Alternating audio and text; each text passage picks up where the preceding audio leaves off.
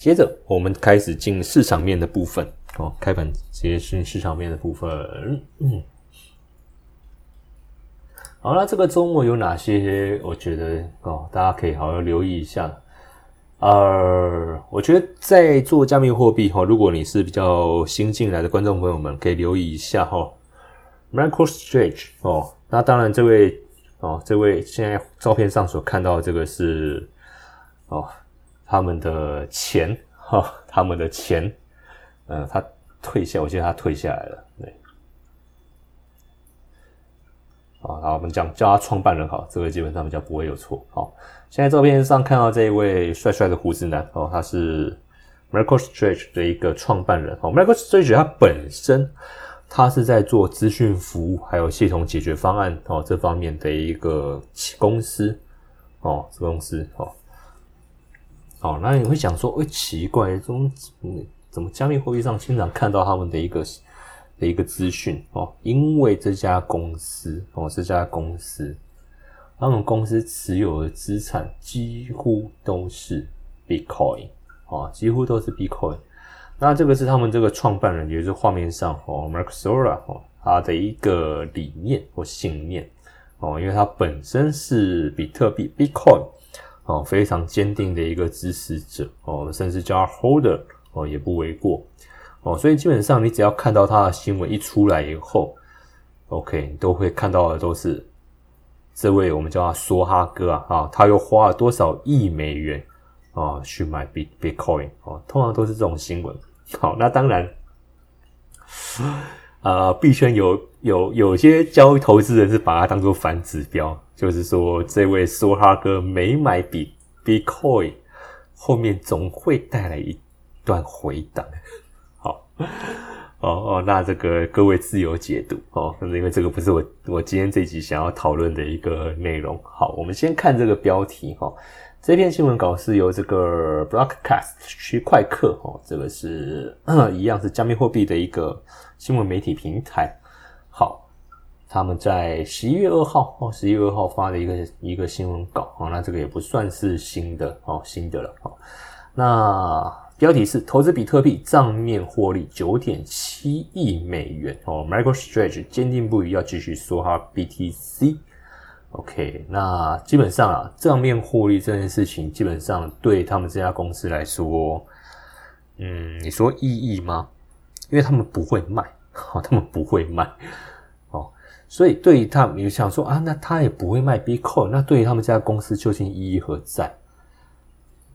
经营公司是这样子哦，公司企业是绝对不会用自己的钱哦去做营运的哦，一定都是跟银行借钱。所以当他去买比特币，比特币的一个账面价值上升，他能够跟银行贷款的空间条件就越好哦越好，所以这对他们公司当然是有益的哦。所以今天如果比特币是一直跌的话，哦，他原本的那些贷款什么，甚至那个举债，哦，那肯定都是会被抽银根，哦，哦，可能就会很可能性就容易被抽银根了。所以去年啊，去年哦，去年他们就蛮惨的。但是即便那么惨哦，你看他们现在还是非常意气风发，不断有新闻稿，而且不断这边，而且。之前那段比特币这样从六万这样一直跌，一直跌，一直跌，你会看到 MarkStrategy 他们是一路买下来啊，哦，一路买下来的。好，那我们先来看一下哈，它这一个新闻稿的内文哈，三位智慧软体供应商哈，维策略哦，中文翻译叫维策略，因为是 MarkStrategy 是全球持有最多比特币的上市企业哦。那目前公布的财报就是十月三十一日为止的第三季度哦。MicroStrategy 的这个比特币总持有量是十五万八千四百枚，哦，那这个在上市公司里面算是相对来说比较多的啦。呃，这个枚数算不算多？灰度基金哦，就我们知道那个最近前呃最近也是那个在跟 SEC 打官司打一段落的哦，现在要转 ETF 了。灰度基金哦，这个是传统金融，他们从二零一七年发起这档，二零一七、二零一八，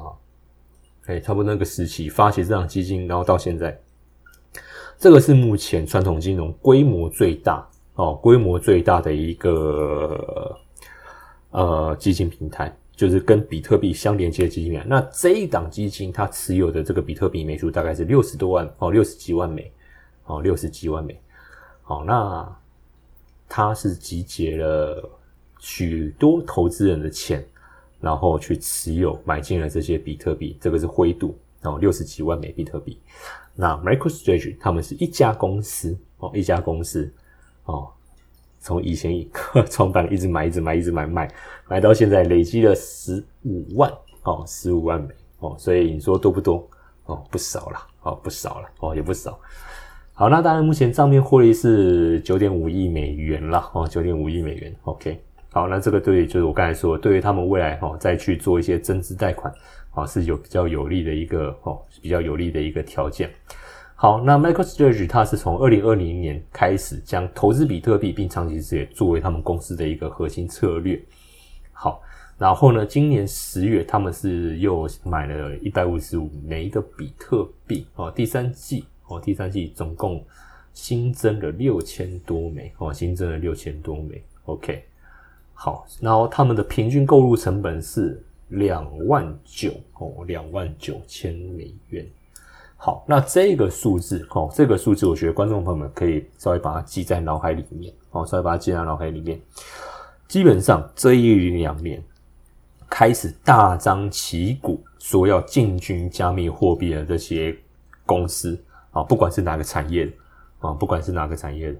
基本上他们的平均成本大概都是落在这个水准哦，都是落在这个水准附近哦。因为比特币已经已经不是过去那种几千美元的那种价格了哦，你最近才进来的哦，你最近才进来，基本上你的平均成本大概就是压在这边。哦，那如果说你是二零二零年之前的，那有可能你的一个平均成本是大概落在一万五附近，哦，一万五附近。哦，所以为什么熊市比特币那时候在跌下来的时候，会有三万跟一万五这两个数字？啊，因为那些分析师是根据这些上市公司他们 Bitcoin 的买进成本来去做的一个评估。哦，他们认为如果跌破三万，哦，某些公司他们可能会出清手上的比特币，哦，以免损失扩大。哦，那一万五，哦，一万五是另外一批公司他们的一个持有成本。哦，所以这个数字，哈，观众朋友们可以稍微稍微稍微记一下，哦，稍微记一下。好，然后总成本哦，总成本就是说，目前这样总共花了大概四十六哦，四十六点九亿美元了。你知道比特币也能像 ETF 一样一样轻松存吗？明年四月，比特币的减半行情即将来临，你也想要跟上这一波热潮吗？十一月十六号晚上八点，我将会针对比特币如何聪明存出一桶金来开一堂线上课程。我将会和大家分享为什么不能透过二零二四年的减半机会，还有。华尔街为什么正在拼命的存比特币，以及居然有比平均成本法更聪明的存币策略？如果呢你也对这个议题感兴趣，欢迎报名这场免费的直播课程，点击资讯栏链接直接登记，或者是加入我们的官方 LINE 小老鼠 iu 一七八，输入关键字 AI 取得报名链接，一起来迎接比特币的牛市行情吧！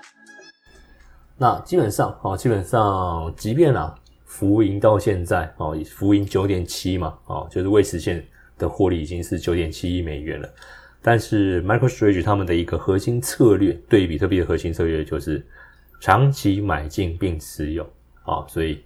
就算 账面有获利，他们也不会卖任何一枚比特币哦，任何一枚比特币。OK，好，所以基本上这个就是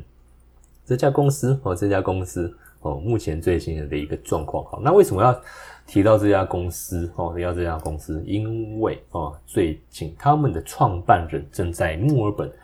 参加这个加密货币的一个活动。哦，那 Coin Telegraph 哦，这个目前是加密货币最大的这个媒体平台。哦，呃，原文是英文版。哦，那我用网页把它翻成中文，这样各位在观看会比较好好观看。哦，Michael Sor，嗯，Michael Sora，哦，他。在最近墨尔本的这场活动里面，他就公开表哦，公开哦哦，有一个观点发表他的一个观点，就是认为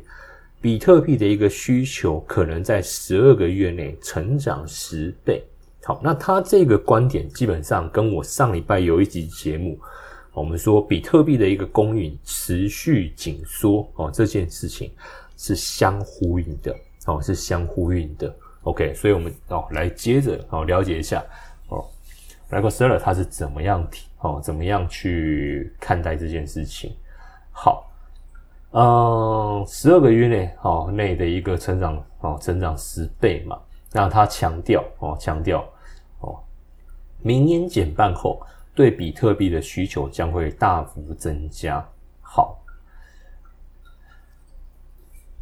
那他这一个发言是在十一月十号，哦，十一月十号就是二零二三年澳洲加密货币大会上的一个演讲，哦，演讲。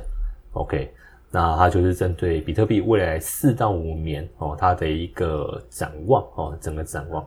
好，那 s e r 他就是提到说，哈，二零二零到二零二四年，哦的一个期间嘛。他指出，比特币它是被视为一个离岸不受监管的一个资产，哦，变成了一个制度化的一个主流应用程式。哦，因为我们知道，其实 Bitcoin 是目前整个加密货币生态体系里面，哦，目前哦依旧维持所谓一个去中化理念的一个代币，哦，代币。OK，好，那呃，到了近期哈，他认为。到了二零二四年底哦，将成为青少年的主流资产吗 ？OK，可能这个年龄层还要稍微界定一下哦，稍微这个年龄层就要这样界定一下，也就是我认为应该是大概是大学生，然后到刚进社会工作三年内哦，三年以下。哦的这个族群，哦，这个族群，哦，这个族群。然后你说青少年呢？因为坦白讲，我都觉得可能到到大大一，哦，大一大二可能都还不太会去接触到这一块了，哦，不太会到接触到这一块。哦，可能是我所在的环境，我周身边接触到的人大概会是这样子的一个属性，哦，但是啊，其他地区哦就。不好说了哈，就就我就没那我就没那么肯定哦。也许观众朋友你们有其他的，你你哎，你们有其他的一些经验没有？没有。我侄子、我侄女十七、十八岁，他们就有电子钱包、加密货币哦。好好好，也行，也行。OK，好，那当然了。哦，那当然，这是那个 Sir 他的一个观点哦。他认为二零二四年底哦，比比特币。它会变成是一个青少年主流的一个资产哦，主流的一个资产哦。那当然了，我们说比特币它要拿来当做资产这件事情，OK，呃，或者是说你要拿来当做它的一个支付工具哦，支付工具哦，这个都还要一些时间哦。资产可能有可能比较容易实现哦，比较可能容易实现，因为青少年你说他要有所谓的一个储蓄，或者是说。啊，你要他去投资，坦白讲，他们手上也没多少资金哦。虽然说手上也没多少资金，虽然说比特币它的一个进入门槛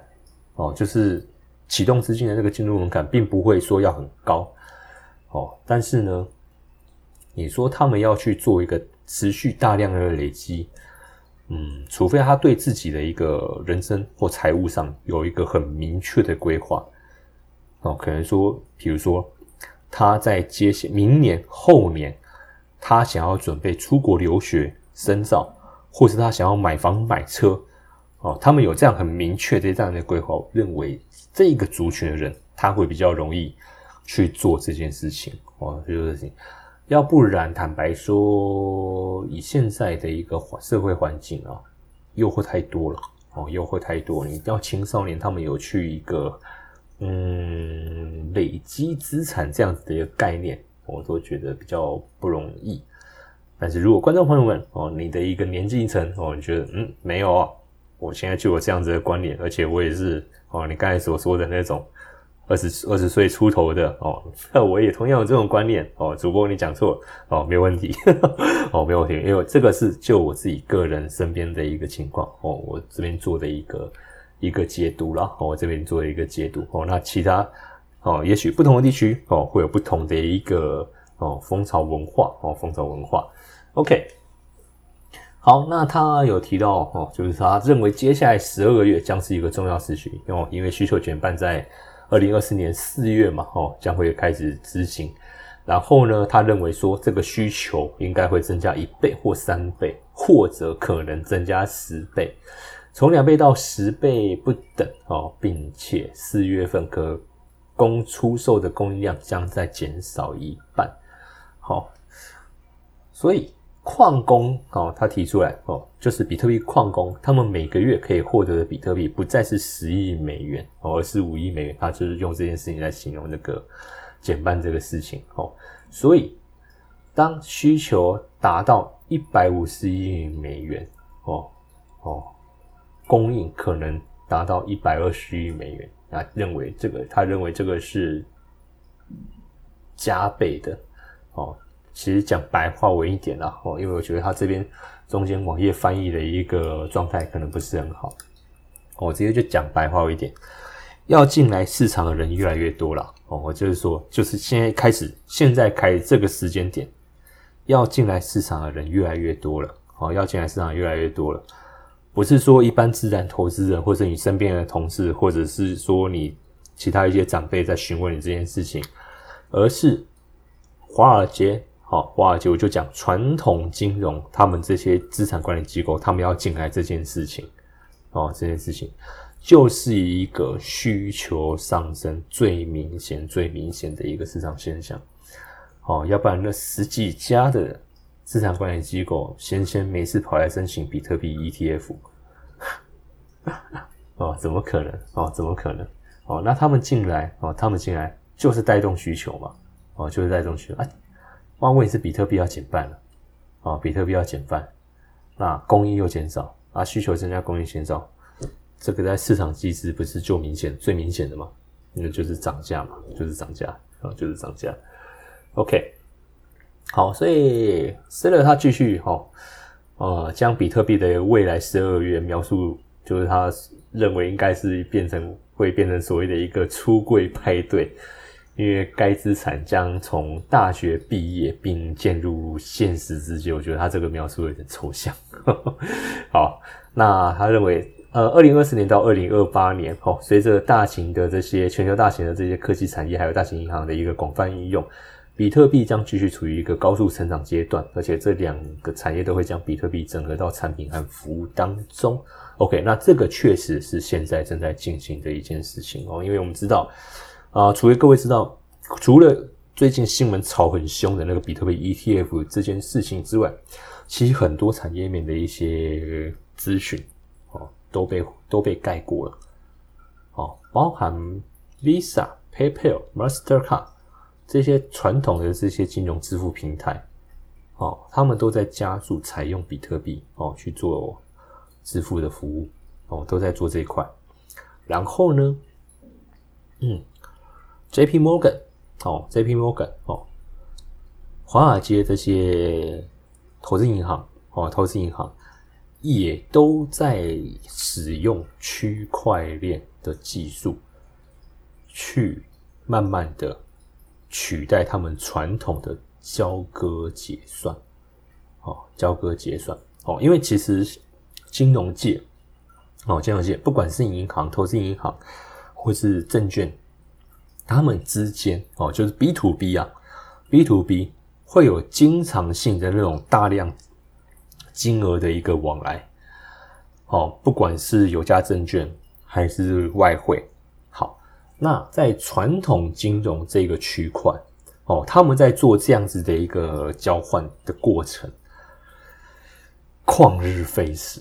我就用这个四四个字来形容，旷日费时，我就用这个哦，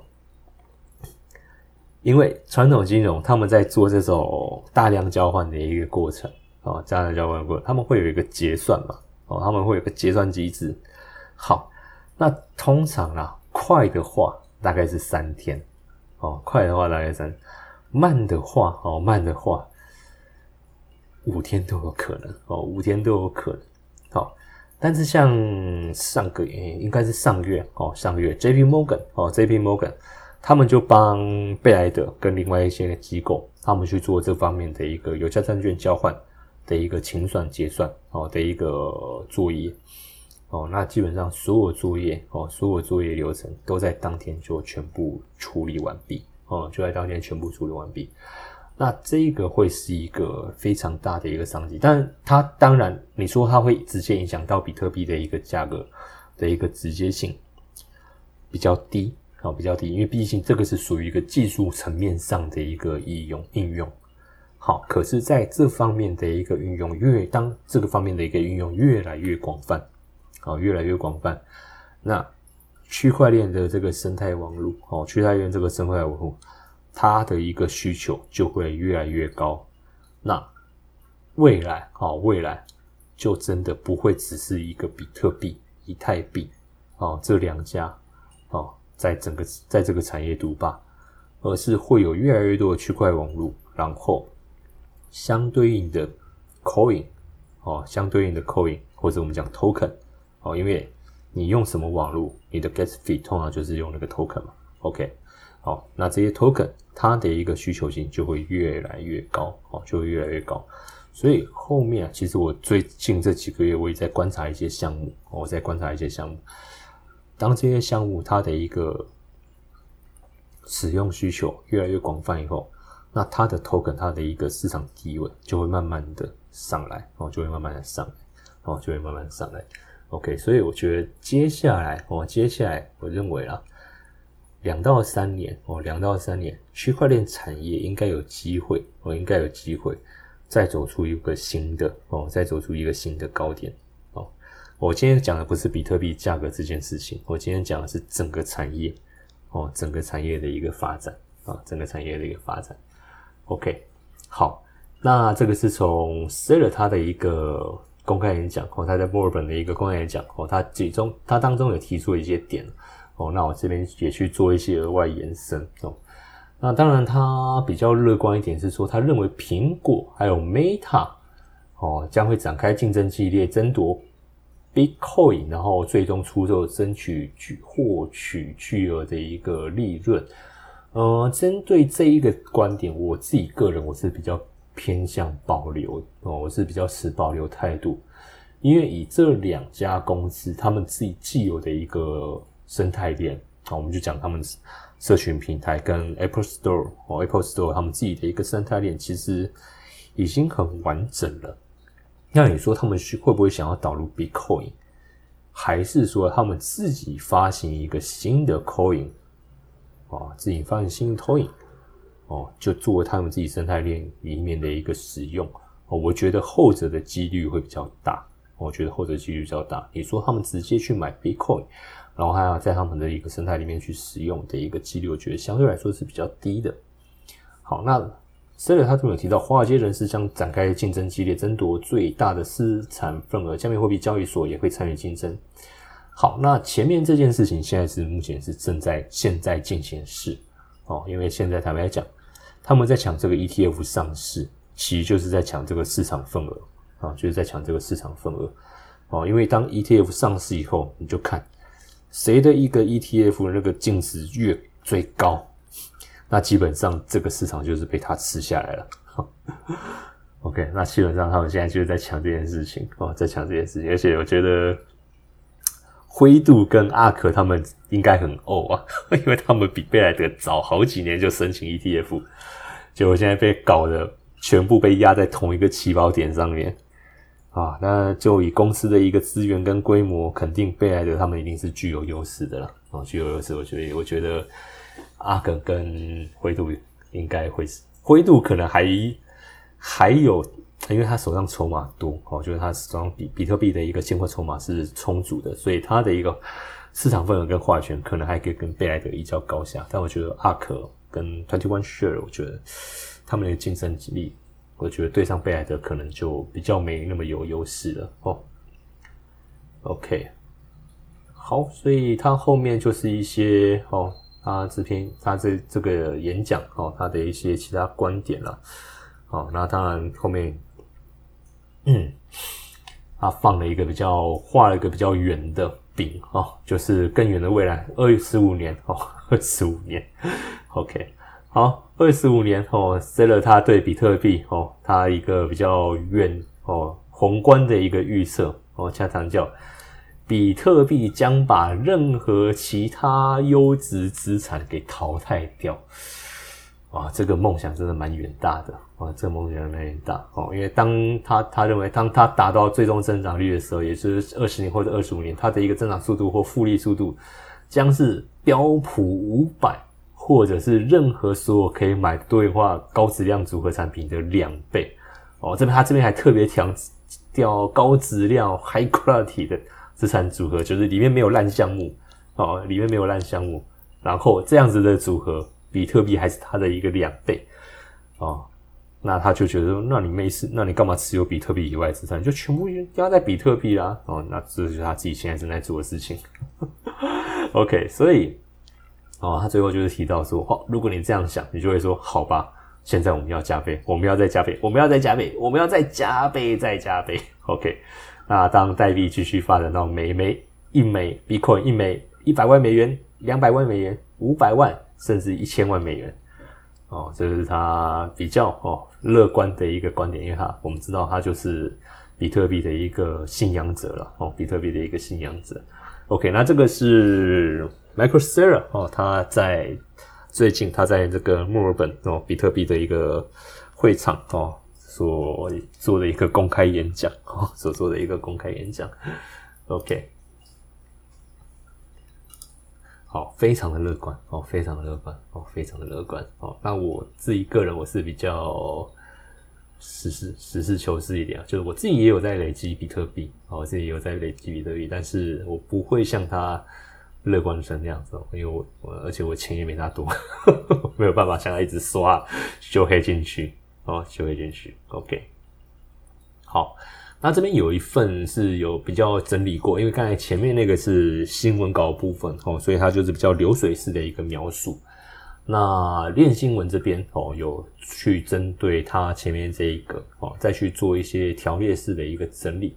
哦，就是 Marcus Saylor 他对于这个比特币二零二四年到二零八二八年哦，他的一个观点。好，那首先哦，就是第一点嘛，近期它就分短、中、长。哦，那短期的话，哦，同样就是刚才我们说过，他认为这个比特币减半，同时青少年啊，他会把它纳入成为一个主流资产哦，所以整个需求哦，需求会有一个大幅度的一个增长。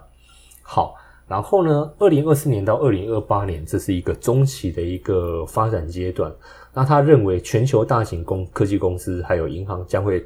广泛的去采用数位资产。好，那就表示说，比特币正式被这些哦传统的这些产业所接纳，哦所接纳。好，那远期的部分哦，长期的部分就是二十五年哦，二十五年就最后他说，刚才我们所描述的就是他认为比特币它的一个表现会比任何其他的一个呃传统金融资产哦要来的更优异哦，要来的更优异哦，就是他认为会比这些传统金融资产的一个回。那个回收效益啊，要来的两高出两倍以上哦，高出两倍以上。好，那这个就是这边最后哦，再去做一个总结的部分。OK，那以上哦就是哦这一节节目内容，我们想要和大家分享关于市场新闻哦资讯的一个部分。Hello，大家好，我是闭蒙奇力主持人 Mr. J J，感谢各位对我们节目的一个支持。那我们新成立了一个 Discord 群组，在这边邀请各位的一个加入。那这个群组呢，我们将会把它经营成一个加密货币投资资源的整合平台。除了时下的一些热门平台使用心得跟评比之外，还会帮大家整合重要的市场新闻与动态。当然，也会定期帮各位更新专业机构他们研究报告的一个解读。那我自己个人呢，未来也会在群组里面规划开办一些非公开的课。资源将会相当丰富，所以非常期待各位的加入哦！加入的方式只要在赖好友搜寻小老鼠 i u 一七八，进入我们官方赖 A Money 知识生活家，在我们的讯息栏里面输入 D C 就可以取得加入群组的连接喽。